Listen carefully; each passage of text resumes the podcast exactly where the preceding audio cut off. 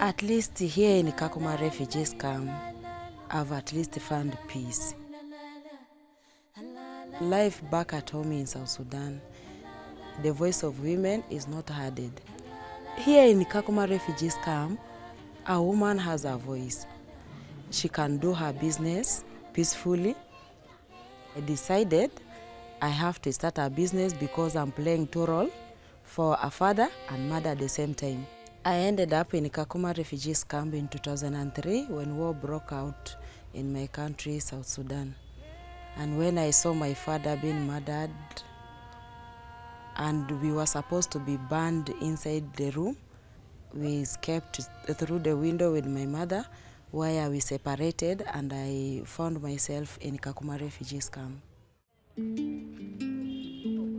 Kakuma, it's too hot, it's too dusty, it's also mud, especially when it rains, flood is everywhere, roads are very bad, and there are some people till now they're still sleeping under tent.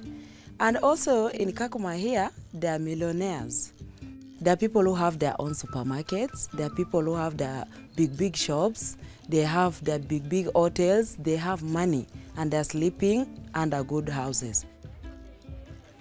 The life of my children in Kakuma, it's not enough. My children are really missing very many things. Civilized life.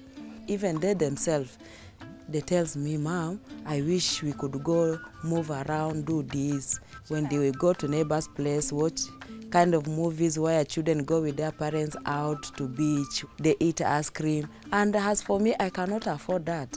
So I do break into tears because I want them to have big dreams. Because here in refugees camp, they also think about collecting ration at the end of the month, and that is it. And this is not what I'm expecting of them. uh Tell me about exams. How did it go?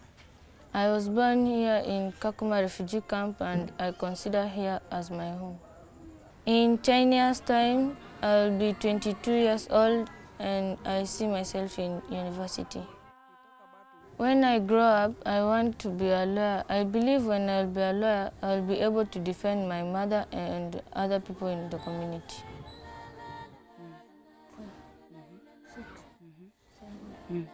When I heard about the closing of the camp, it moved me into tears. It was a very shocking news. I don't know if the camp is going to be closed because this is information from the government. He has announced, but UNHCR has not yet told the community anything.